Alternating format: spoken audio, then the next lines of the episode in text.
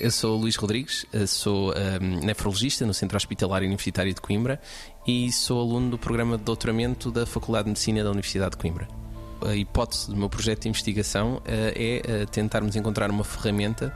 que amplifique ou que um, otimize a nossa utilização dos doadores uh, falecidos para transplante renal. Em algumas situações, para estimarmos a qualidade do órgão que vamos implantar, do, no fundo, a qualidade do, do dador, nós utilizamos a biópsia uh, renal uh, neste tipo de dadores.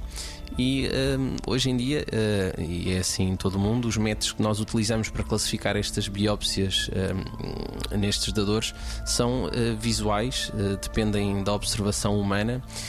e, no fundo, podem ser um pouco uh, subjetivos e por vezes imprecisos para nos dar as correlações que nós entendemos melhorarem uh, a alocação dos órgãos e a utilização dos órgãos para transplante renal. O que o meu trabalho vai fazer? Uh, vai tentar desenvolver, com recurso a uma ferramenta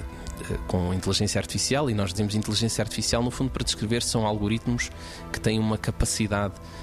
de aprender eh, não só com os humanos, mas aprender por eles próprios e tentar classificar eh, as imagens destas biópsias, no fundo, substituir o olho humano, fazer uma visualização computadorizada destas biópsias renais eh, numa forma mais precisa, numa forma que encontre, no fundo, uma, uma solução melhor do que a que temos atualmente para classificarmos a saúde daqueles órgãos antes de serem implantados